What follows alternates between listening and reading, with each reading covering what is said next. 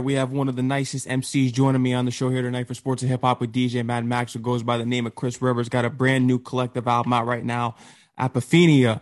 Chris Rivers, what is going yes, on, man? Welcome to the show, Sports and Hip Hop with DJ Mad Max.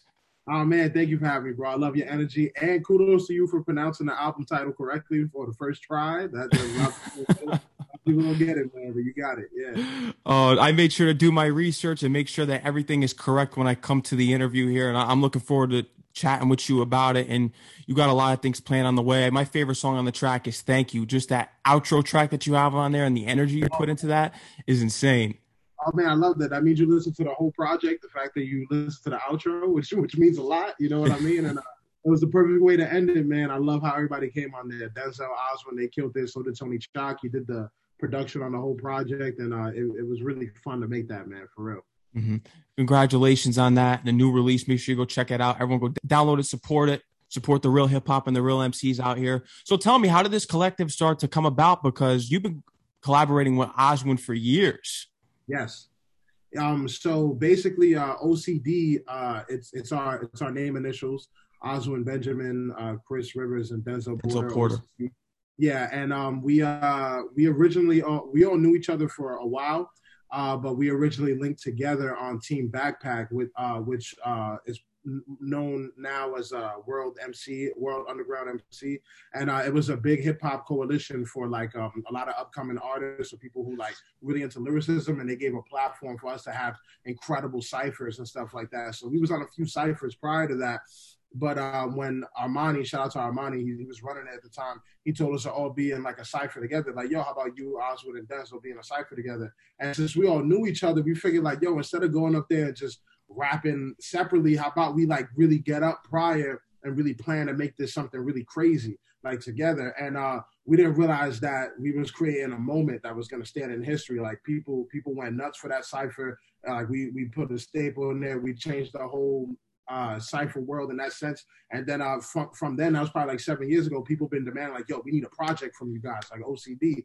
And after that, we did two more ciphers, and um, over the over the next two years, and uh, they've been constant. Like that was the last one was probably five years ago, and they've nonstop been asking for it. We, you know, obviously as individual artists, we've releasing projects. They've been busy, but it came to a point where we was like, "Yo, like."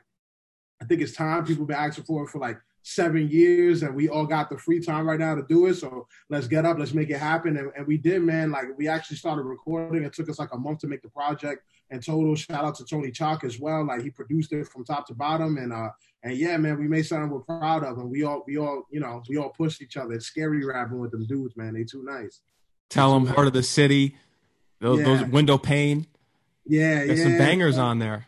Oh, thank you, bro. Thank you, man. Like, uh, um, yeah, we really have fun. Like, collectively, like I, I, feel like Oswin is great at things that he's great at. Uh, Denzel's great at things that he's great at, and I'm great at the things that I'm great at, and they don't always overlap. Like we're all awesome, but we're we expertise in certain like things that the others um don't. And I, I think like us three all coming together, we make really good music. So it was it was a good time, bro. It was a good time. Absolutely. When coming up with the title, because if you look at the definition of apophenia, you see that it's the relation of unrelated things, the connection between unrelated things.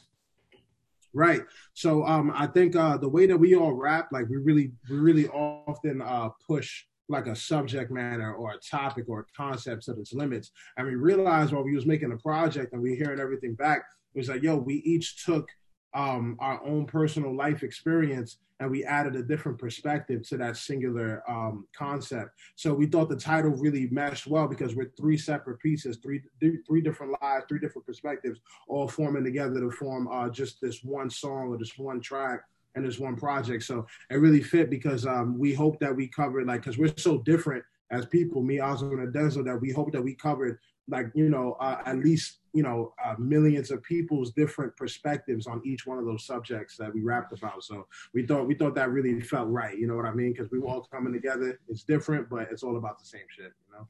You guys definitely have the chemistry. Is there going to be an ocd tour coming up uh, so right now we have uh, three shows lined up, and um, we're actually leaving tomorrow to go drive down to Colorado. We got shows on the 28th, 29th, and the 30th.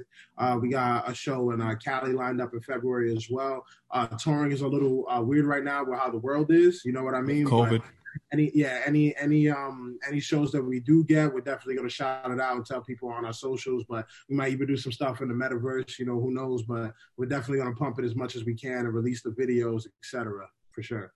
What which videos can we expect next from you? So all love already came out. That's right. Uh, what you mean, which is the super story based record. Um, you know what I'm saying? That one actually drops uh tomorrow, uh, pretty early. So that one's gonna happen. And then uh thank you, the track you like. We're gonna we're gonna we're gonna release a, a video for that, and um, a lot of people are demanding Kai Shi as well. So we kind of just been really listening to what people want, and so there's a few on there that we got to shoot for real. just do videos for the whole album because it seems that's, that's everyone likes the whole album. Yo, you know, you know what I'm saying. That that's why I want to learn. I'm, I'm actually going to take it seriously and learn how to shoot my own music videos and edit them down properly. Because you realize when you're dealing with a lot of other people's schedules, or you're trying to hire a videographer, or like whatever it is, it gets more complicated when you want to shoot 10, 15 videos. You know what I mean? Like, but uh, but that's why I'm gonna get to the point. I'm like, yo, guys, I got us. Like, I'm gonna shoot it. I'm gonna edit it. And every single thing I come out with is gonna have a music video, bro. Trust me.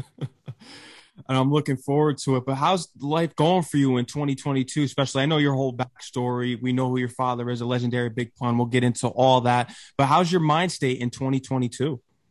Man, it's been a, it's been a year of growth. Like um, uh, speaking of my father, like uh, I, I turned 28 in the in the November that passed, and 28 is actually the age that he died. So it's uh, it was definitely um uh, an interesting age to turn to know that I'm currently older than my father was when he last was alive, and to uh, and to feel that and to and to run with it, you know what I mean, and and to to come into this year, uh, you know, I got engaged uh, late last year as well. Congratulations! I saw that online.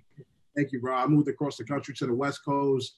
Um, you know, I, I, really like when I look uh, at last year, a year ago this time, my life is a total black and white change you know what I mean? So to see how much can change in a year, it's honestly inspiring. And there's a lot of things that um, I do want to accomplish still. And I've been thinking a lot about, you know, how I'm going to grow as a man and as a human and, and where I'm going in life. And uh, it's, been, it's been an introspective um, been an introspective few months. I actually had a crazy mushroom trip right before my birthday.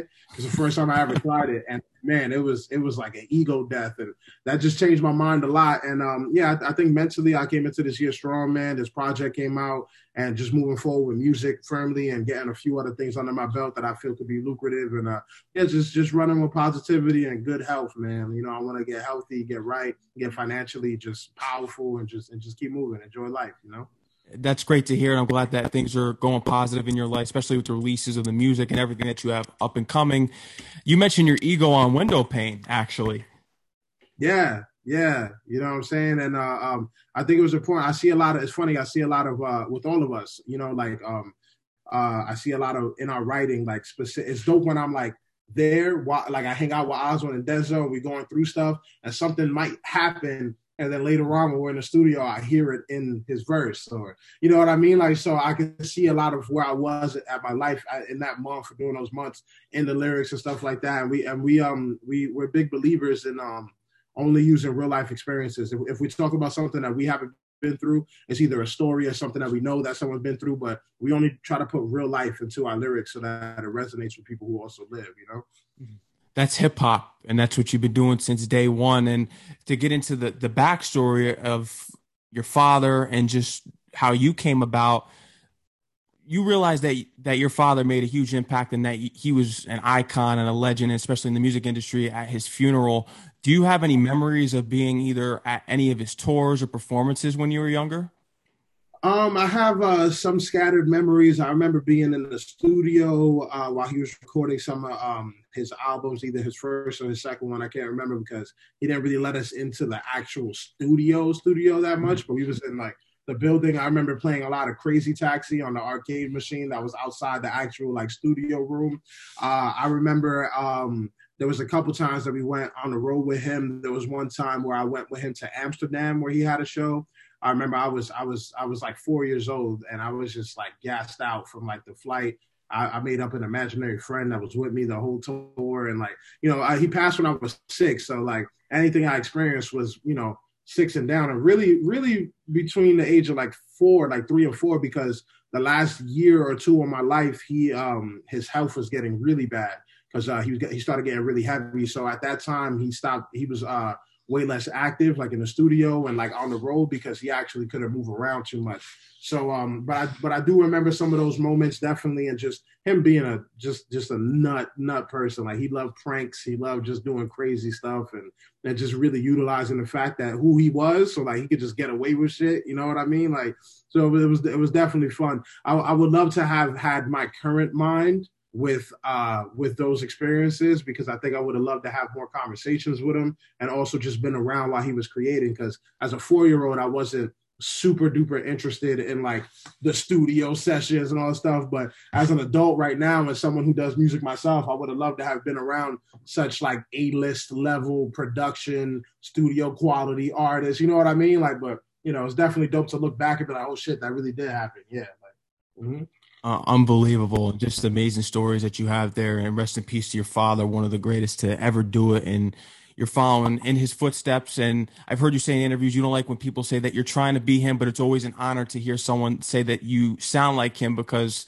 yeah. he's one of the greatest of all time. Is there ever a line in your career when you feel as though because you used to be called Baby Pun, you changed your name to Chris Rivers? Is there ever a point in your career where you're going to say, I'm Chris Rivers because I feel as though with the music you've been doing for years with GITU, which is Gitu, greatest in the universe, self-inflicted bubble boy, you're making an imprint for yourself. Is there ever a point in your life where you're saying that this is Chris Rivers? Yeah, I, I think I think I've been pretty vocal about that for years. Uh, even the the moniker Baby Pun, it, it, was never something that I chose for myself. Like when I first started rapping as like a little kid, um, I was given that name. You know what I mean? I didn't choose that, which made sense. And back then, I, I was less um you know, as an eight year old or a nine year old or however old I was at the time, I wasn't so uh, focused on um, identity. You know what I mean? Like I'm, I'm a little kid. Like those types of introspective thoughts don't really hit you until later on. But when I when I was um, in high school and I was rapping and um and I and I knew that right after I graduated, I wanted to uh, you know really pursue music. I knew that I, I wanted to be established as someone that was myself because I didn't, I, you know, I would do this regardless of who my father was. So, you know, I, after that, I was like, okay, my name is Chris Rivers. That's who I am. And I, I would really have to like go around and correct people constantly. Like, no, call me Chris Rivers. And they're like, nah, you still be. I'm like, yo, bro. And their name, and say their name was like Jeff. I'll be like, all right, cool. I got, I got you, Bob know, my name's not Bob. I'm like, exactly. I would have called you Bob because your name's not fucking Bob. Like, you know, I will call you by your name. Call me by my name. You know what I mean? Like, so I, I would legit get into arguments with people. I would legit like, like, nah, call me this. I'll even do stuff like subliminal messages. Baby pun is dead. Like all that stuff. And um, I think ultimately, like, I was I was fighting a, a uphill battle, like a, a, up, a upstream swim. And it's like, yo, like, as long as I establish myself as an artist and people respect me for me, it gradually got to the point where people was like, yo, not like calling me Chris Rivers more. People, I go on interviews and people ask me more questions about myself. I realized that transition. And then also like my father, he passed uh, almost 22 years ago. So if you're if you're uh if you're like early 20s or even in your teens and you get put onto me and you like me you you were probably born after or a baby when my father was pa- passed or towards the end of his career. So they're more familiar with what i've done than him. So i see that gradual shift you know what i mean? And um, i stopped being so like forceful with it and and more so just like yeah like whatever comes comes you know what i mean? Like people love me for me people love me because i came from that a little bit of both sometimes and i just you know just let it rock you know? You can't you can't you can't fight the universe bro I, have heard about the stories, especially with the abuse that you've spoken about in the past. What was it in your mindset that you were able to forgive your father? I think that um the acknowledgement that uh everyone's human, you know what I mean? Like um it, it's one of those things where you know I learned more about his childhood and um and what made him become a person like that and i learned more about the cycle of abuse and what uh and what people go through when they often become the abuser and uh and you know things of that nature. So you know I, it's always good to humanize a person and to not just idolize them as an artist or as a parent. You know a lot of us you know, idolize our parents growing up and we think they have it all figured out or things like that when you don't realize that they're they're also humans just growing and we're gonna eventually be the age that our parents were when we idolized them and we realize we're still figuring things out. So how you know to think that they had it all figured out was crazy, especially in those times. Like my parents had three kids by the time they was 20 and they was homeless. Like I'm 28, I have no kids. And you know what I mean? Like, and, and like life was totally different in that time. And, and to know, you know, and know his upbringing and to know that people make mistakes and, you know, and just acceptance. I think ultimately it's acceptance. Like when you hold on to, especially with someone that passed, like it's not like I could like speak to him and get his uh, mind state and like try to understand uh, understand the things that he did from his own perspective. Like you know, so when someone dies and you don't even have the opportunity to speak to them, like when you hold on to any pain or any any grief you're really only hurting yourself. So, you know, I took it upon myself to be like, you know what, like I'm not gonna, I'm not gonna like, you know, let the trauma be more than what it is. You know what I'm saying? If I have to deal with sub- subconscious traumas and things that I, I, was molded by because of it, that's something I deal with, you know, but at, at a conscious level, I won't hold any pain or any resentment or any or any type of you know what I'm saying like it's and, and I do my best to help people. I've, I've, I've been to many um, uh, seminars where I spoke about abuse, and I helped a lot of people with some of the music that I made. And um, I've been to shelters speaking to children who was in homes of domestic violence. I even got to speak to children in the same shelter that I was in when I when I was growing up. And you know, and I see um, a lot of people ask themselves like, "Yo, why did this happen to me?" And I realized like some some people are always looking for a reason. And sometimes you have to create the reason. I went through all these things not because something beforehand made it make sense. But what I do with that pain and what I do with that experience could give it purpose. And if I can help people, which I have, um, that gives my pain some purpose. So I'm grateful for everything that I've been through. I know the lives that I've been able to save through my music or just me being present in their lives and being vocal about it. So, you know, ultimately, um, I'm blessed to be who I am, the pain and the good parts. So, you know, I can't hold no grudges for sure. Mm-hmm. And it's great that you forgave your father and you forgiven and you recognize that what he went through in his childhood. So you, you recognize that he was human. In this day and age, I feel as though people don't look at people as being human with social media because we get the whole term cancel culture. What is your view on cancel culture and how we just throw people to the side and just automatically say that they're guilty without even evaluating what they went through in their lives? Right. there's a there's a duality uh, there. Um, I think that on one hand, I think that it's um, uh, it's awesome that that people do have a voice, and it's awesome that people are able to express them, express themselves, especially the youth, where there's probably some some people who really deserve to be canceled. One hundred percent. Who in positions of power that uh, deserve to be called out, or certain infrastructures and systems that deserve to be taken down and dismantled, especially with the youth now being so vocal about what's right and what's wrong. They're not giving into the status quo. But on the flip end of that, I think that is dehumanizing a lot of people. I think there's certain people where that you're trying to cancel people for doing something that you've done, but since they're famous, you know what I mean? Like it's it's, it's one of those things. It's like yo, like to to end. The, there's certain things that that you and, and it's hard because who's the judge of it? Like I, I think we can all agree that like sexual assault or like pedophilia certain things deserve a, a level of backlash that should be life destroying or like, that should affect your life dramatically. But then there's certain things that's like okay like it should be a slap on the wrist because there's a difference between um uh like something that someone should get uh um canceled for and a teaching moment and I feel like there's a lot of moments that are teaching moments that people are instead of getting canceled for. You know what I mean? And um and some and then also there's differences of opinion. Like, you know, it's like some people just don't agree with certain things. Some people think like, oh, you know, like I think you're more I think kids today are too sensitive or blah blah, whatever they want to say. I think it's one of those things like, you know, I think Dave Chappelle's a great example of it because he's almost impossible to cancel. And there's always the um there's always the uh the conversation of like, you know, when's a like what's okay not to joke about. And at the end of the day, it's all about opinions. You know what I'm saying? Like I, I'm I'm not a sensitive person, so I have I have friends that make dead dad jokes and abuse jokes and all these types of things. And I'm like, yo, if it's funny, it's funny. Like I laugh at it. Like I laugh at my own pain. So it's one of those things where it's like, if if if if me being offended means that you can't do something, that what makes your you know what I mean? So like it's that whole world of things. So I think like there's no defined line of what someone should be canceled for and what someone shouldn't be, opposed to the extremes. Like I said, rape and pedophilia versus like, you know, if someone was like just called someone, you know, ah, you're you're stupid. Like you're not gonna cancel them. Like, you know what I mean? Like yeah. maybe one day they'll get there. I don't know. So it's it's weird, man. I think people need to chill out a little bit, you know what I mean, and start accepting people for more who they are and realize the things that should be changed and the things that are just differences of opinion. You know what I mean? And uh, and uh, but it's hard because that means us mutually agreeing as a culture and like and you know that's never gonna happen like you know no. what i mean yeah, maybe in a thousand years when we transcend physical bodies and we turn into like purely energy beings with a singular consciousness or some shit. But right now, like, yeah, niggas ain't agreeing on nothing. Like, you know, so it's funny. Yeah. Big Pun Plaza. How did it feel to be there at the celebration with the reveal for your father's plaza? Yeah, it was it was really dope, man. Um, th- there's a few moments in my life where I got to like, like for instance, my father's funeral, like you mentioned, where I really, you know, as a little kid, you don't realize the magnitude of the impact that, you know, uh, I, I, didn't realize the magnitude of the impact of my father because I was a kid until I see you know thousands upon thousands of people strangers breaking down and crying like to see the magnitude of his um, of his impact. And even growing up seeing people with tattoos on their body immortalizing him on their flesh 20 years after his passing.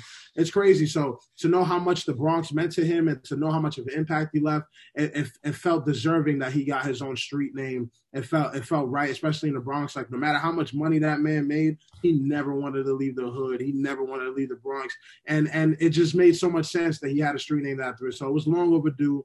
He finally got it. It was dope to see the love and support of everybody that came out to it, and just to have that there. You know what I'm saying? If there is a if there is a heaven or if there is a place where where people could look you know, uh, back on Earth when they're passed. I'm sure that's something he would have been happy that he finally got. You know what I mean? And um, and it's dope. It's dope. I'm I'm proud of it for sure.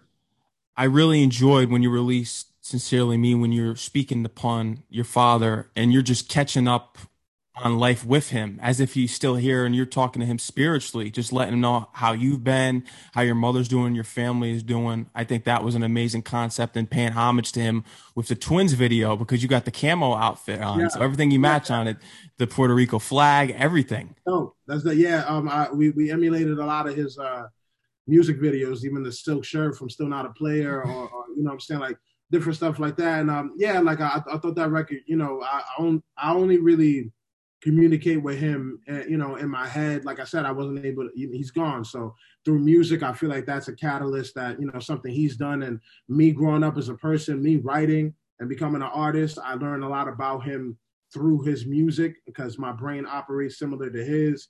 So it, it's one of those things where I, now that I could break down his rhymes, I could more than what he's saying. I could I could I could feel what he's thinking when he's writing it. So I feel uh, the closest connection I have now with him is music. So when I decide to talk to him, it's usually through a song format. When I decide to pay homage, it's usually through a song format, and I and I try to do that. And sincerely, me just felt it felt right because at that time, like so much was going on in my life, and I realized, you know, there was a chunk of my life where I didn't you know, talk to the universe. I didn't feel like I talked to him, or I didn't feel, you know what I mean. So I was like, you know, let me get back in tune, and you know, you know, I just felt, I just wrote what I felt, and it was, it was, it was nice, man. People would like the song for sure. It, it was amazing, just an amazing tribute. Your father was was taken from us too soon, but his impact is was felt, and it will continue to be felt until the end of time. Because I always look for back sure. at on this, we lost some greats in hip hop way too early with Biggie Smalls, Tupac, Big L, and your father. Because to me, those were the four. That's the Mount Rushmore of hip hop for me. Oh, indeed, man. It's it's crazy how some of the greatest people uh, uh, in music passed, man. Like, and in such unfortunate ways. You know what I mean? I always thought my father's passing was unique because as as uh, as violent as he was in the streets, or as like gangster or hardcore as he was, it wasn't uh, a gunshot or, or a gang thing that took him out. It was um, his own self destruction. So I think you know shining light on that is um is important because there's so many people that look up to him. And there's so many, you know what I'm saying? When you look at Biggie and Tupac situation, it's a prime example of, you know, like uh, of, of territorial beefs, misunderstandings, like so many things happen there. So it's different lessons that you could take from that. I feel like people who idolize my father as just you know, this uh this hardcore incredible rapper this gangster like all the stuff to know that he dealt with anxiety and dealt with depression and he ate himself to death and had an addiction to that. Like i think that's something that people could um you know learn to admit to themselves like oh shit like maybe i have issues because as minorities and as people who grow up in the hood we're not very uh, privy to talking about the things that go on internally and the things that are happening to us. So I think he's a story of like, yo, if you could preach past that, if you could preach past your external shell, you could realize that maybe you do need help. Maybe you are traumatized. Maybe you are addicted. Maybe you maybe you do have issues. And if he addressed them earlier, maybe he could still be be here with us. You know what I mean? Like so it's one of those things. So I think I think his death was a was a big lesson to people who are willing to look into it and to learn from it for sure. Mm-hmm. At six, you lost your father. Then we move on to when you're eight years old because you had your own deal with Interscope with Three Down, the group with Benzino's son. Yes, yes, and uh, and another dude named Lil James. Mm-hmm. Uh, that was that was crazy, man. That was a crazy time. It was like I was doing shit that was even bigger than the stuff I'm doing right now. Like we was we was performing with DMX and, and Ja Rule opened up ja Rule and like yeah, like you know it's just craziness. State stadiums with 15, 20,000 people and on red carpets with Bow Wow and mad jewelry and like high production videos with fifty thousand dollar budgets and like all this extra stuff. We got a one point two million dollar deal on the table, all that, and um one of my favorite rappers, Eminem. He's the reason why the deal got pulled off the table because uh, it, was source beef. Yeah, yeah, with Benzino on them at the time. So it's just crazy that that happened because it was it was like back then, like I like I got a taste of like what more than like I feel like like that that that was like a like a real like the industry was behind me. There was a labels thing. Like I got to see that, but again, I was so young, I didn't I didn't realize the nuances of it. Now when I'm older, I really had to start from like square zero. Like it was it was crazy. Like I'm, I'm paying I'm paying to perform in front of fucking five people at Club Pyramid and and no one's there, no one cares, and I'm getting three streams and I'm you know what I'm saying I'm I'm handing out my mixtape in the street and trying to get people to like you know that that was that was my and there's been a gradual gradual climb so to get that early and to actually start doing music when I was uh, an adult or graduating high school and to come from that is crazy man but we was called Three Down there, there's a we did a whole album. It's actually fire. It never came out. Bunch of unreleased tracks, and uh, we actually have a music video out called "Baby Boo," which is hilarious. If you look at it, like just, I look back and I'm like, "Yo, son, this this is crazy." Like, yeah, but it's, it's definitely funny. But to think about that, I've been I've been I've been really rapping for like I'm 28 now, but I've been rapping for 20 years. Like, you know, it's really it's really crazy. You have been, and, and, it's a gift that you have, and you've established your own lane. Your father sat you down when you were younger and said that you're a man. You need to take care of your family, and you took that on eventually after he passed. When when did that start to take form? When you had to provide for your family, was it right at the age of eight, or was it after once you had to start living your life as a child? No, even then I felt the responsibility and um, everything I did during three down, like um, even those days, uh, all the money I got went towards paying bills and paying for, uh, you know what I'm saying? Like not a lot of eight year olds could say that they were paying rent, but I was, you know what I mean? And, and it was one of those things. And I, I felt like a failure when it, when it went through. And I, you know, for a minute there, I was, I was being a kid and being a teenager where, um, you know, and the reality of it is that, you know, most 10 year olds or eight year olds or however old I was, like, can't support a whole family, you know what I mean? But like I put that pressure on myself, and as I grew older, I did my best, you know what I mean? I wasn't able to support them uh, financially always, and we struggled a lot with finances and just life beating you down. But it's one of those things where I was always trying to be there for them, either mentally or emotionally, or just do whatever I can with what I had to be able to support my family and my sisters and my mother. So it was definitely a responsibility that I felt that I had, and um, for the most part, I think you know we, have done a lot of healing, and, and I've done a lot of uh, stuff that I'm proud of inside my family unit, and a lot more that I could have done. But you know that comes with acceptance, and as I grow more as an adult,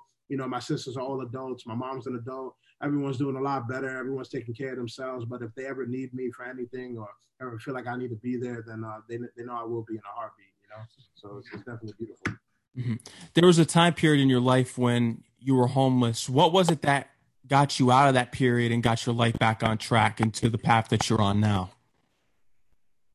Um, I think that um, it was gradual, man. Like we was we was homeless for a while, and uh, it was one of those things where like we was house hopping and we was separated for a, for a long time. I was staying in either friends' houses or my cousin's house, or you know, sleeping on floors or wherever I could lay my head at the time. And you know, my sisters and my mom was doing the same. And um, at some point in high school, we all decided like, yo, let, let's let's try to get into the shelter, uh, even though it sucks there. Like, you know, it sucks where we're at now too. But if we go in there as a family, maybe we can get some sort of like Section Eight at the time that they were offering it, and you know, we was able to get in there and uh, eventually get a place, get back on our feet, and you know, and uh, and uh, just you know, I think we all decided as a family unit to like figure it figure it out and just you know get into a better position to try to stick together because we was only surviving because we, we were separate because you know it was too many of us to stay in one place you know what i mean like so i think as everyone got older and, and, and just learned more about life and gradually got over their traumas and was able to maneuver more i think people just started getting you know you know, just just more stabilized. You know, it wasn't like a singular moment that that happened that allowed us to just bounce back, but it was a slow, gradual burn and a lot of lessons and a lot of growing and you know that happened over the course of over a decade that allowed us to just get back on our feet you know what i'm saying and when contrasting to where we were then versus now like you know it's dope to look back and see like wow like though we do want to grow more and though there's a lot more we want to do like we definitely came a long way from you know, all sleeping separately on, you know, whoever's floor was available at the time. Like, you know what I mean? Like, so it's definitely, it's definitely crazy. Yeah. It's unfortunate the stuff that happened, but it shows that you, you, you guys made it out and thank God that you did and that you're on the path that you're on right now. You had your struggles with depression over the years. I've heard the stories about just when you were at this pool and you saw these women, they were mocking you pretty much about yeah. your weight and you eventually had to pull yourself out of that. And yeah, man, that, affirmations. Yeah, man, that was that was during the time where I was actually living in a shelter. Um, you know, I was I was uh, probably like 15 at the time, and um, you know, I was I was at a low point in my life, man. Like, you know, what I'm saying? The girl I was with at the time, I'm pretty sure she was cheating on me. The the um you know I, I, was homeless. I was wearing the same clothes every day. You know I, I i suffered from anxiety and depression and just had a very low self view of myself. And you know and uh, i didn't want to go to the pool in the first place my friends like really you know encouraged me to go. And i hop out the pool and i'm walking towards them you know and i'm wet looking fat soaking walking to the other side and just a group of like you know decently looking girls come and they just all start pointing and laughing at me and like it, it was it was re- it was very destructive for a for a fragile mind that was uh, already feeling low about themselves. You know what I mean? And um, it was at that point where I realized I'm like, yo, like if, if I don't want to if I don't want to feel destroyed constantly, I got to stop taking what people think about me so seriously. And the only person I should take seriously is myself, my own self opinion. Um, and if I'm going to take my self opinion seriously, I can't have my self opinion being something that's negative or detrimental to my health. So at that point, I really started doing affirmations, started reading like crazy. I read like books like like um the disappearance of the universe was taught a lot about forgiveness. I read books about you know uh, the the alchemist that taught about dreams and just like some self help books that mm-hmm. really empower your mind. And I would wake up every day in a shelter. I'll do my push ups. I'll listen to Kings of Leon and I'll do affirmations in the mirror and just really try to put myself in the, in the schedule and really just tell myself like, yo, bro, you're the greatest. You're the greatest. Like no matter what, you're the greatest. And I would I would run around with such a force field of positivity. Like you couldn't tell me anything. There was a point where you couldn't tell me anything. Like no matter what, I had like a fortress of just like just self belief and self love and positivity that no matter what was going on in the external world, like nothing could penetrate that bubble. And I had I had to become that in order to just survive at that time. You know what I mean? Like so it's definitely I look back and and um granted my life isn't as um as as tragic as it was. Uh, but um, what I did with it was create such a such such a strong energy and force field that I realized that struggle helped me become that strong. And I look back and I'm like, yo, I, I actually do want more of that back, more of that discipline, more of that relentless unwavering optimism and positivity and self-talk. Even when i didn't believe it i would say yeah i feel awesome. And afterward i'll feel a little more awesome you know what i mean? Like so you know it was definitely something i i, I used as a coping mechanism but it made me stronger and it got me through the through those tough times you know what i mean? I'm glad i didn't i didn't give in to depression and you know off myself you know what i mean? Like so it was it was it was definitely you know i'm still here because of it you know? Is this right at the point when you would come up with your acronym greatest in the universe yeah, um, I would um, I would tell myself that you know I'm really into space and astronomy, and um, I never want to say like I'm the great like I'm the like great this greatest of all time and this greatest like all the stuff. I'm like no, I'm the, I'm the greatest in the universe, like in all in all universes and the omniverse and all of existence. Like if if I if I if I put my mind to it, if I allow myself to be, I could be the greatest being that ever existed and that exists. And I would I would I would pump myself up that much. So I always always would say greatest in the universe. And by the time I was able to make a project called it, it just made made sense because like my life was filled with those affirmations and that's what I would have to tell myself. So it just made sense. If I wanted to empower other people, like why not give them that story? And um and that's what it was. Yeah. Mm-hmm. You get your life back on track at the in high school. You started to take rapping seriously. At what point was it that you started to hit the radio stations and really take it further into the public eye, in which people started to recognize what you were doing?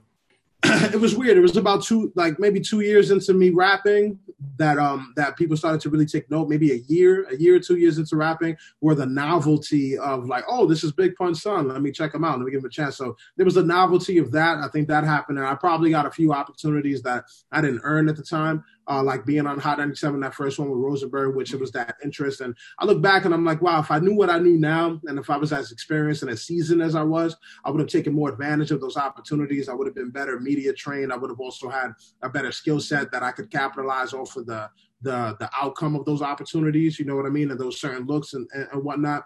But uh, I would say it happened about a year, a year and a half after that. And then um, as that trickled, I started getting different looks, and I was doing more music.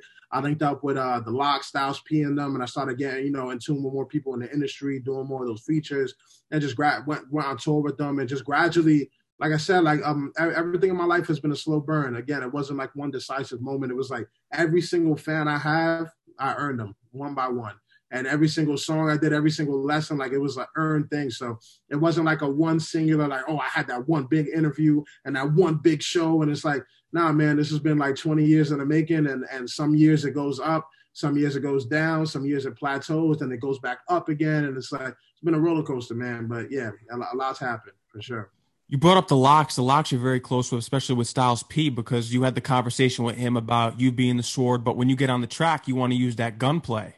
Yeah, yeah, he's pretty amazing, man. Like he's one of those people that's like he'll, he'll sleep in the like he really loves it. Like he'll sleep in the studio. He, the man's a millionaire. He'll like break night in the studio, sleep on the couch, roll up, keep writing, and um, yeah, he gave me that one gem, man. That I mean, he gave me a lot of gems, but that gem really stuck with me. It was one of those things where it's like, yeah, like if you he's like, yo, if you hop on the track with me, I'm a bigger artist than you. My my my fans like hearing a gun. You know what I mean? And you you have a sword and you're really great at a sword. But if you come on a track with me and using a sword, my fans won't care. They want to hear a gun. So you got to show them that you're also good at using the gun. You know what I mean? And and that showed me a lot because now anytime I hop on a track uh, record with a larger artist, I'm realizing like, yo, this is an opportunity to to to take their fans, to to make their fans also my fans. And if I'm gonna do that, I have to acknowledge that they listen to this person for a reason. So if I'm over here not giving them what they like from this artist. And it's not saying like change who you are, but learn how you like, who am I with a gun? You know what I mean? Like, who am I with a sword? Who am I with a rocket launcher? Who am I with a, you know,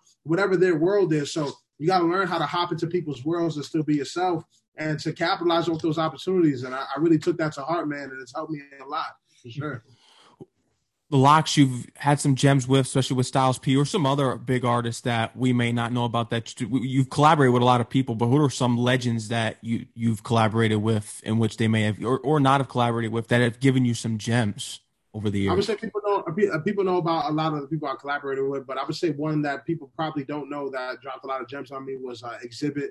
He, uh, mm. he showed a lot of love and, um, I got to chill with him in LA and, um, he's one of those people that, uh, you know, he he allowed me to see his uh, his structure. You know what I'm saying? He allowed me to see like one, he told me his life story, which was amazing. He's an amazing dude to be around. He's very high energy, very, very optimistic. And to hear what hear what he had to go through in the industry and hear like what he had to bounce back from and him being so open about it. And then on top of that, to to to hang out with him and, and him to show me a bunch of unreleased stuff and to say like, hey, like, okay, like he's like, yeah, like this is this is I have the next two years fully plotted out, every release for the next two years on my schedule. And I'm just like, yo, like, I don't even know what's happening next week. Like, you know, the next two years of your life, and you have content planned out and rollouts and interviews already set up. And it's like, he's like, yeah, like this is how you move when you're a millionaire. This is how you move. So I got to, I got to breach into the mind state of how someone of that level or someone a level that you want to be at how how big they think and how critical they think and how they operate and run their lives. And you know it was it, it, it was really dope and i'm grateful for him and he shows a lot of love to this day. So big shout out to Xzibit as well uh, for for allowing me to just be in his life and to observe his movements. Like it was it was really dope. It was really dope something I've heard you say in, in, interviews and just bring up even when you're freestyling, give me that boom bap. I like that boom bap. And you've also spoken about it. People listen to You Ain't a Killer today and say, Where's the turn up? How come you think that kids just don't feel that what we feel? Because when I hear You Ain't a Killer and tracks that you do, the dark ones, for instance, that's one of my favorite tracks by you. How come the kids today don't get that same feeling? Because when I listen to Migos, I don't get that same feeling. I'm right. I'm a young old head, so. sure. there, there, there, there's a um there's a study they did actually. It's like a scientific thing that the music that you hear uh, uh, in your early teens uh, while you're developing, it does something in your brain where it, it, it, latches onto nostalgia and a development part of your soul that that's the music that no matter what, that's going always going to feel nostalgic and reminiscent to you. Where it's like it hits, like it's like, oh, man, this is amazing. So like the kids now, like the things they listen to is a totally different thing. Like our, their palette has changed. Same thing, like you know, the era before us, where it's like those people really like a hip, a hot, a hip, like you know, I had like respect to them dudes, but like I'm not gonna listen to that. Like I, you know, I don't care. and it's one of those things where it's like, yo, like, oh, why you not rapping like that? Like, you know, you can't you can't knock the kids for having a different taste. I think, but everything's cyclical. I think um as long as you have a good balance, like I like to always bring up like Kendrick, Pull Up, Drink, Headshot, Drink, where he made a party song about people drinking to it and partying to it and having a good time, but it's a song about the horrors of alcoholism and why you shouldn't drink.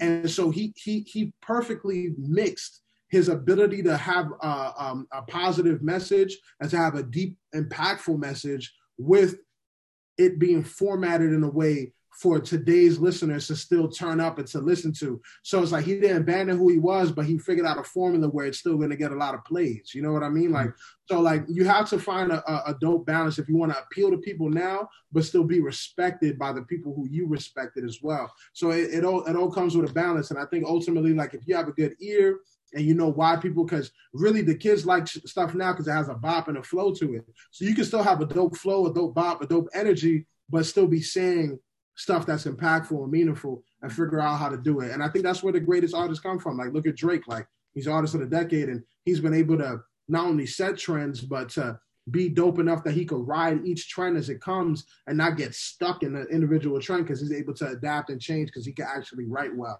So I, I think that's important. You know what I mean? But you got to ask yourself what you're going for. Like, do you want to just make music for yourself and your friends? And or do you want to make it something that you're being paid for?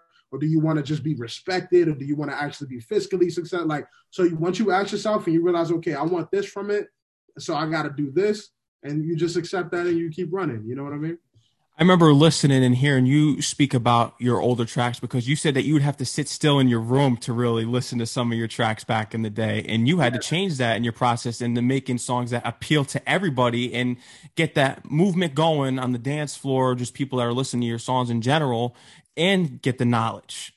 Yeah, man, it, it was it was a tough time. Like um, even to this day, like it, it, it pains me knowing like you know like my, none of my friends like my music. My family, none of them like my like no one no one I know personally likes my music, or at least back then and it was always like strangers that would like it and i would and i would look at it and I, will listen to the music that they actually do like and i'm like wow like this is nothing like what i'm making and even i didn't really like the stuff i was making it was just what i knew how to do you know what i mean? Like so i was like you know i got i got to become more multifaceted i got to learn how to create a bop. There was this one time where i was chilling with oswin benjamin and rod the producer uh, he's the one that produced all of Gitu actually. And um, I was like, yo, I want to learn how to do more tonal stuff. I want to learn how to sing. I want to learn how to like create a bop. And it was like, yeah, bet. It's like, it was like, I got to get uncomfortable. So I was like, all right, I'm not to write. I'm to just hop in the booth.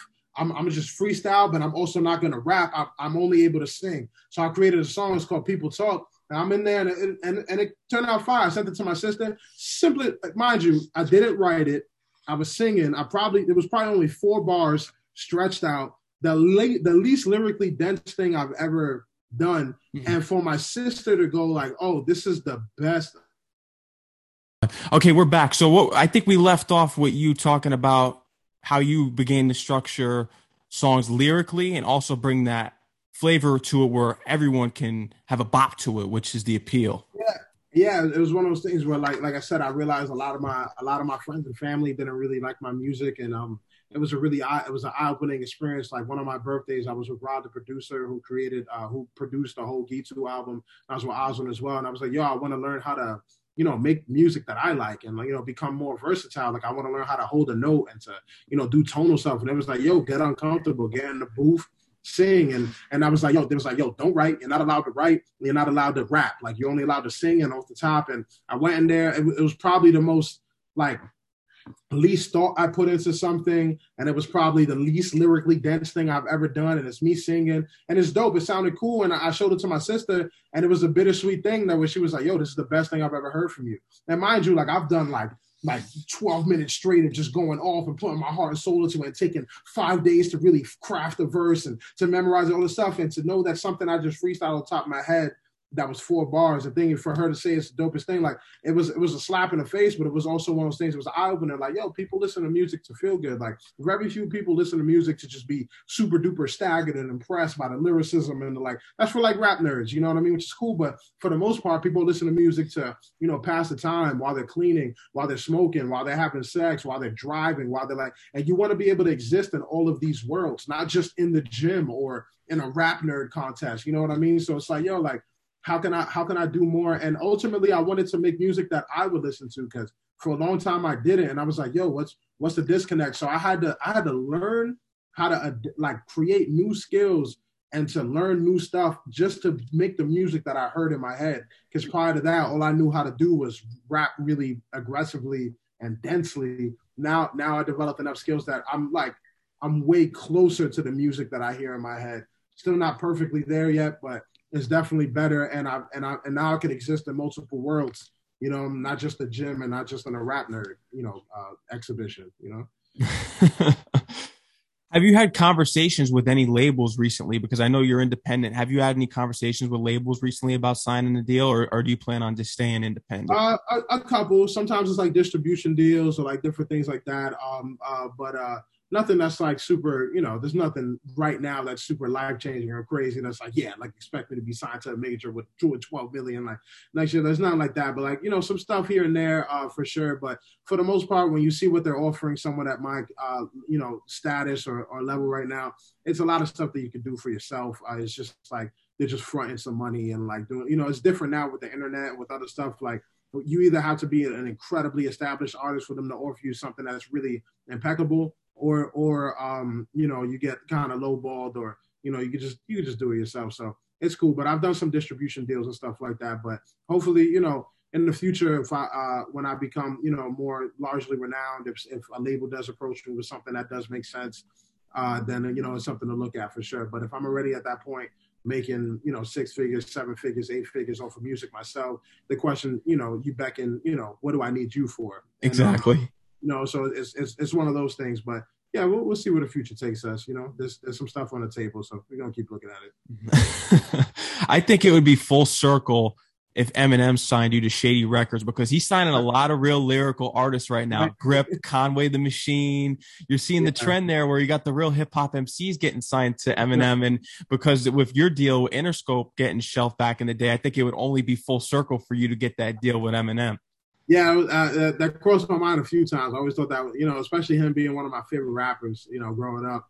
Um, it, it, it, it I, I, thought it would just be hilarious. You know what I'm saying? Like to have the opportunity, because then I'll definitely, hopefully, be able to. If that was the case, I would be able to meet him, and if I did, I would definitely tell him that story. Like, you know what I'm saying? I'm like, you need, I'm like, you need to put at least that much in my pocket with this deal, because that's what you took. you know what I mean? Like, let, like let's go. But like, yeah, that, that that would be pretty funny. That's a full circle. it would be and i hope something like that happens and and you get what you deserve because uh, mcs out here it's difficult with the social media game out here and i, I mm-hmm. understand that mcs go through a difficult path out here for what's trendy and popping and what you do and other mcs do is hip-hop and at the end of the day there needs to be a balance where you guys can win and eat too because uh, you got the trap artists that are eating and winning out here rightfully so but you guys are the definition of hip hop. Yeah, it's it's definitely unfortunate um, for a lot of people that think that they could just you know love music and just come in this like loving it and and not empower themselves with any knowledge because uh, it's one of those things similar to boxing where it's like there's no pension, there's no like union, there's no like nothing like that. Like you really like a lot like most the starving artist uh, term is really coined and, and really exists. Like there's a lot of people who you know make almost no music or money off of music in general or they're trying to really figure it out but I've seen a lot of a lot of dudes with like one tenth of my following making 10 times more money than me because they learned how to capitalize off of the business and certain things. And it really it really got me into empowering myself with the knowledge like reading the right books getting the right people around me knowing what opportunities that that that you should be capitalizing on or things that you could do better to to further you know your finances in this thing. Because there are ways that you know you got to ask yourself it's like do i want to be i don't know like drake? Do i want to make 25 50 million dollars a year off of this? Or do i want to make 60k a year off of this or 100k you know what i mean? When you start breaking down like that when you think about like okay i want 100k worth of i want to make 100k a year. It's like cool so i need $100000 worth of content. Like say if you had $100 worth of content that you release in a year and let's say like you release like two albums that's ten dollars a piece that's 20 bucks. You release like you know a piece of merch that's 50 bucks a couple of cds that's uh what like 30 bucks whatever that's a hundred dollars. If you got a thousand people to buy all of that in a year you got a thousand dedicated fans that's a hundred thousand dollars. You know what i mean? Like and a hundred thousand dollars doing something you love and something that you enjoy that's not bad man. No you know, not at all. It's, not, it's not bad at all. It's not bad at all. So when you, when when you when you um when you stabilize your expectations into something that's still grandiose and, and exceptional, but something that's realistic or something that you could approach in a way that like a, a what like an action based plan that you could approach it and you bring it down to the real world, you start seeing like, yo, this is possible, and you really ask yourself like, do I really need millions of dollars to be happy? Or do I need what what what do I need to be happy and what do I need right now? Like in the next year, what do I need to be happy? And you think about that, and you think about the steps to get there. Like you can, but you got to empower yourself because a lot of these a lot of these people coming in up and rap like there's people who sign contracts and don't read them because they don't know what that is, and there's people like you know what I mean. Like it's unfortunate that you know we're we're we're perpetually taken advantage of and under under um, empowered in the in the field of knowledge. But so I would encourage everyone out there that's doing this, learn the business side, learn everything you can to make money in it, and, and make sure it's something that you absolutely love because it's not going to be something that you're going to be making tons of bread off initially. Usually, uh, you might need a side hustle in order to support this. You know what I mean? Whatever it is, but it's possible, man. Like as long as you, it's, possible. You may not be a trillionaire, but you you could you could be good. You could be well off. Yeah hundred percent. You have nine projects out right now with Apophenia, yeah. and it, it, just seeing you build your discography. What project do you look back on or album that you're most proud of that you said say to yourself that this is Chris Rivers, this is my legacy? Um, it's funny because I, I don't feel like I have that one defining like you know you look at Kendrick and he has a Good Kid, Mad City or you look at, you know, J. Cole and he has 2014 Forest Hill Drive, you have Ready to Die for Biggie, like those people that's like Illmatic for Nas, like the one staple album that's like, wow, this is the one. I feel like I haven't made that one yet. I do have albums that I'm proud of for personal reasons, like the first one I ever came out with, which was, you know, it wasn't even an album, it was a mixtape, but it was Wonderland of Misery to that that was the first time I actually like, yo, let me make a project. So that holds dear in my heart and I can hear myself being so uh, free in a sense that I had no idea about. I didn't. I wasn't influenced by fans yet because it was my first project. I wasn't influenced by the industry or thinking like, oh, I need to do more of this or this song needs to be more well-rounded if I want to access this target demographic. Like it was just raw, straight out of high school. I had stuff I wanted to say. I was trying stuff. I was having fun. Like that's dope in my heart. I would say another one that's dope in my heart is um is uh DeLorean and Gitu. Gitu. Because uh DeLorean was me finally. I, I could hear myself trying stuff uh, because I was trying, like, yo, let me try to start making music that's not just one dimensional. But it felt really rough, and and it felt like I was beginning to try stuff. And Gitu is, is dear to me because I felt like I was finally like I linked up with a producer that Rod, the producer, that was very dynamic and knew a lot of instruments. And I was that was the first time I really created songs where I felt like I was doing stuff that was really different and way more developed and artistically developed. And I feel like that had the biggest change between the last project and that one. As for all my projects, where it sounded like the most of a different, I was kind of leaning into more like the music that I wanted to make. And then SIBB, I'm also proud of because that was me like it was completely in isolation. Like i found those beats myself. I recorded myself. I built the studio under my bed. Like it was really like one of those things. It's like yo like everyone got covid right now. I can't leave the crib. How can i make something? And the only thing that i outsourced was the mixing. Shout out to leftway he, he also mixed um apophenia as well. He mixes a lot of my stuff. And uh but because I, I, wasn't that. But if I learned how to mix, I would have did that too. And I was singing on those hooks, and I didn't know how to sing, but I was doing everything myself, and you know, so holds there. But um, you know, so it's, it's, it's crazy. Like each project means a different thing to me because I, I hear it and I remember where I was in my life at that time. You know, but as far as like a defining project, I could tell people like, yo, go back and listen to this, and this is Chris Rivers. I feel like I'm maybe um a year or two from creating that project. You know what I mean? Like, and that's when all my ducks are in order. I got the I got all the production I want. I got all the collaborations I want. I got every single thing. Like I'm like, yeah, I got I can fund this and do that. Like my defining artist. I, th- I think that's coming in the next year or two for sure. Oh, and I'll be looking forward to that. And I'm sure your fans will be looking forward to that. For me, when I think about, because I, I, was in the middle of what I was saying for my next question, for me, your Illmatic, your de- defining album for me is Gitu, because you look at the songs that are on that album, besides Sincerely Me, Damaged Goods. That's a song to me that's just out of this oh. world and crazy. Yeah, yeah. I, I, if I had to pick one out of the stuff that I made so far, it's definitely that project. That's the most defining. That's the most like developed, and that like it, it, was the most like I was like, yeah, like it, it, felt like a come out project. It was unfortunate that um that uh my career was what it was leading up into that. I feel like I changed so much during that project that some of my father's fans or people that expected me to be a certain way or what I built up, they leaned away from it. You know what I mean? Um, where I gained a lot of fans too, that that was different. So it was like a split there. So it was it was like starting again from square one. But like when you prestige and Call of Duty, where you still kind of got all your skills, but you lost all your weapons. That that that that that's kind of how it felt. Where it was like, okay, cool. Like I'm starting to get from score one, but I know a lot more. And that project was it, man. I'm super proud of that project. The songs I listen. I think I think when I blow up, when I really get to a crazy level, and people go back and hear my projects, that's going to be one of the ones that they hear and they're like, "Wow, this was amazing! I can't believe I ever heard this." You know what I mean? Because birds. It's, it's still say, yeah, birds. I love birds. Like I love, yeah, yeah, damaged goods. Uh, yeah, so so many of those songs are just like, yo, like it's, it's just awesome. Yeah, for sure. Insane, self-inflicted Bubble Boy. That was a great project that you released there. Was this inspired by the movie Bubble Boy, starring Jake Gyllenhaal? Uh, I did watch that growing up, and um, that's the first time I heard uh, the the phrase "bubble boy," mm-hmm. and um, and I and I and I, I kind of made it more metaphoric. You know, like he was a literal bubble boy, where he uh he couldn't leave because of his uh, immune system was compromised.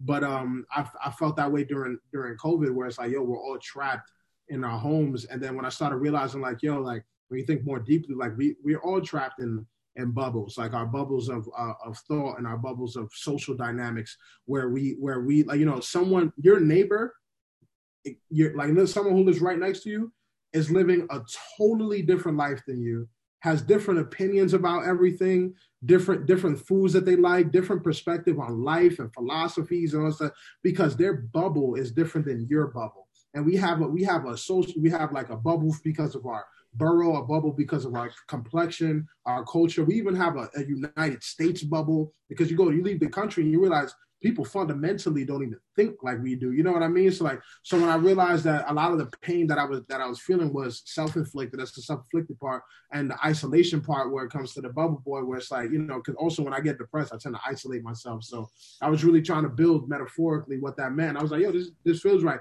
It's a funny ass title, and I love I love acronyms for my titles, and I love weird titles, and I was like, yeah, no, it just makes sense. It's like, yeah, I feel isolated and I feel trapped but this is definitely self-inflicted. Like I did this to myself. Like I'm I'm my only enemy here, and uh, I, I gotta I gotta get through that. And that that's how it felt being in you know fucking quarantine for the start of COVID. It was crazy.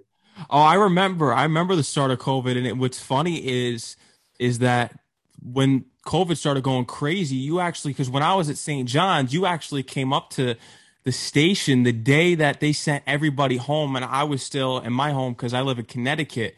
I was right. still in my home in Connecticut, and I all of a sudden I get a call from the station saying that oh, Chris Rivers is here for you. But we shut down and I had no idea that you were coming or anything. I don't know if you remember yeah, that. That was at the school. Yeah, it was at the school and they shut everything down and, yeah, and, and, and, and, there was some conflicts with the schedule and everything and we didn't get to do it, but it comes full circle now that we're doing yeah. the interview now. And, you know, funny. I, I didn't know. Uh, it, I'm glad you said that because I, I didn't know that was you. Yeah, that was me because you were there for my show then. I, I, met, I met some cool people there. I showed up and I was shocked too because I was like, I was reading signs while I was walking into the school and I'm like, yo, a lot of stuff seems like it shut down. I went up there and it was like, yeah, this is um like, yo, it's not happening. I got to chop it up with a few cats in there, and I was like, yo, like that's crazy. But I was like, yo, like shit, world is shutting down. Let's go. But to, to two years later to actually be doing an interview with you, that's nuts, bro. That's nuts. That's crazy, man. I'm glad that we were we were able to do this and and make it happen it's been a long time coming and, i'm just glad to see that you're still going through it and releasing music and still being productive during this time of covid because we're making it through this we're still being productive and especially you as an artist it's so difficult because of the performances and it's really hurt the music industry and i'm talking about covid because the entertainment factor of it it's just gone right now. It's not the same. The performances you never know where the the, the mandates or what, what's going on with the restrictions in certain areas. It's insane.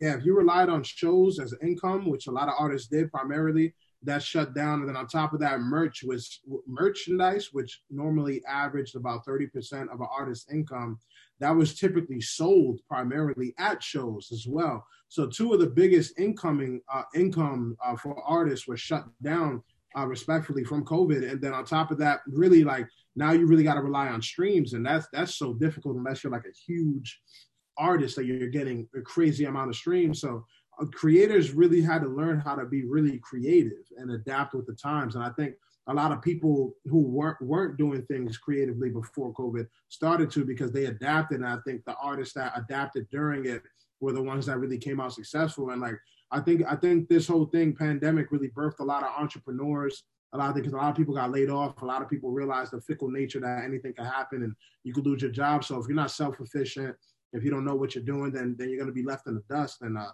so I think it created a lot of hustlers and a lot of entrepreneurs, and also created a lot of people, you know, realizing like, oh shit, I need to get a regular job or whatever it is. You know what I mean? Like, but it's, it's been it's been an adjustment, man. and I'm glad that I'm still here. I'm still adjusting, and I, I you know, I'm, I'm I'm ready to go way further, bro. And interesting to seeing where the world's going because it's, it's still crazy. It's insane, and and I hope COVID it ends soon. When Omicron, it's going insane out here still. I'm hoping in a couple years we're out of this and everything's back to normal because we haven't experienced normal in three years. It feels as though that this is the new normal. Yeah, I, I think I think the the norm the normal the, it's going to be a new normal. It's going to be a, it's going to be a new adjustment, and uh, that happens a lot. You know what I'm saying? Because what's normal now is not what what was normal in the 1900s or even in the 80s. You know what I mean? Like, and so like, and granted, this this did shake the world up, but you know, it's, it's never going to be like how it was beforehand. You know what I mean? Because the innovations that happened during, you know what I mean, and, and, just the awareness of it. So, you know, I'm interested in seeing what what what kind of phoenix rises from the ashes of the situation, and um and hopefully we all we all come back to life with it. You know. What's your plan of attack next and taking the next step into the industry to be someone such as Drake and taking it to that level? Because to me, you're ready.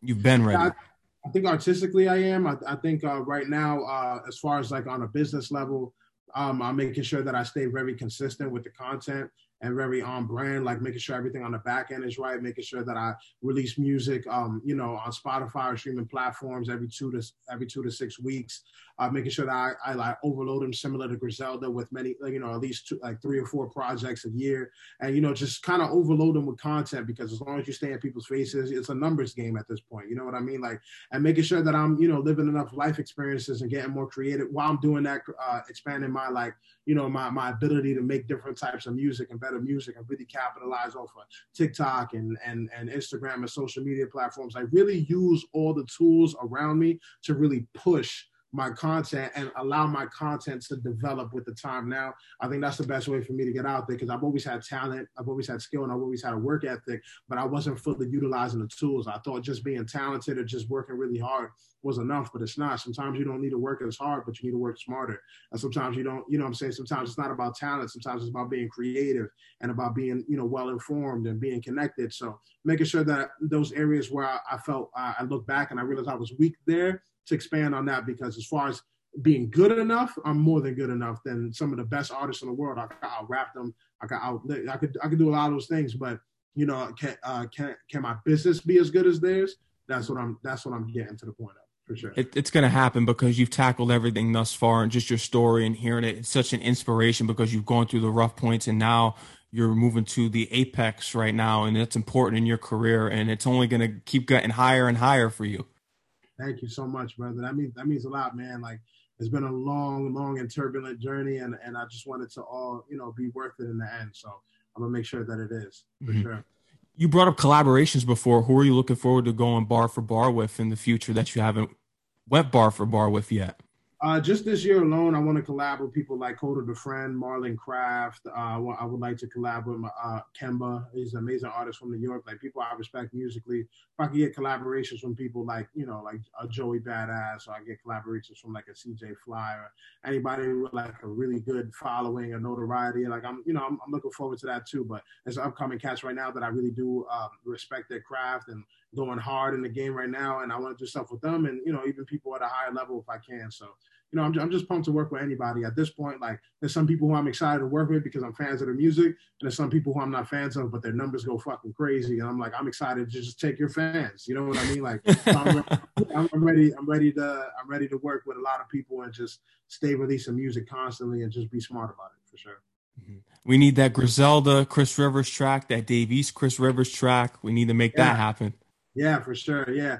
Uh, and you know, some of those are really possible. You know, I, I I love I love I love asking for those things when it makes sense, when it's not like a, a favor. So once once I turn up a bit more and the numbers make sense, then I'm gonna hit them up, be like, "Yo, let's do this," because it's not just beneficial to me, but it's gonna be it's gonna be a good look for all of us. You know what I mean? Like, so I'm I'm definitely gonna earn those for sure. One hundred percent. Pardon the puns. The reality show I was reading about it years ago. Is there any update on this? Could we ever go through with this?